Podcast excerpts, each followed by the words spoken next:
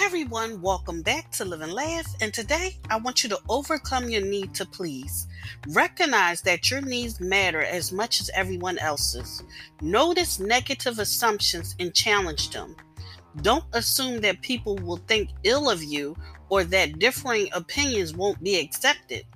Tolerate the discomfort of being criticized or not liked. Nurture or seek relationships with people who accept you for who you are.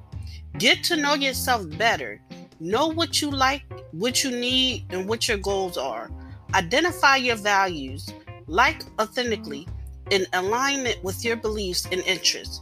Be assertive. Set boundaries without guilt. Remember that boundaries are kind and helpful. Accept that not everyone will like you or happy or be happy with you at all times. Maintain a give and take relationship and limit time with takers who don't reciprocate. Accept that you can't control what others think of you.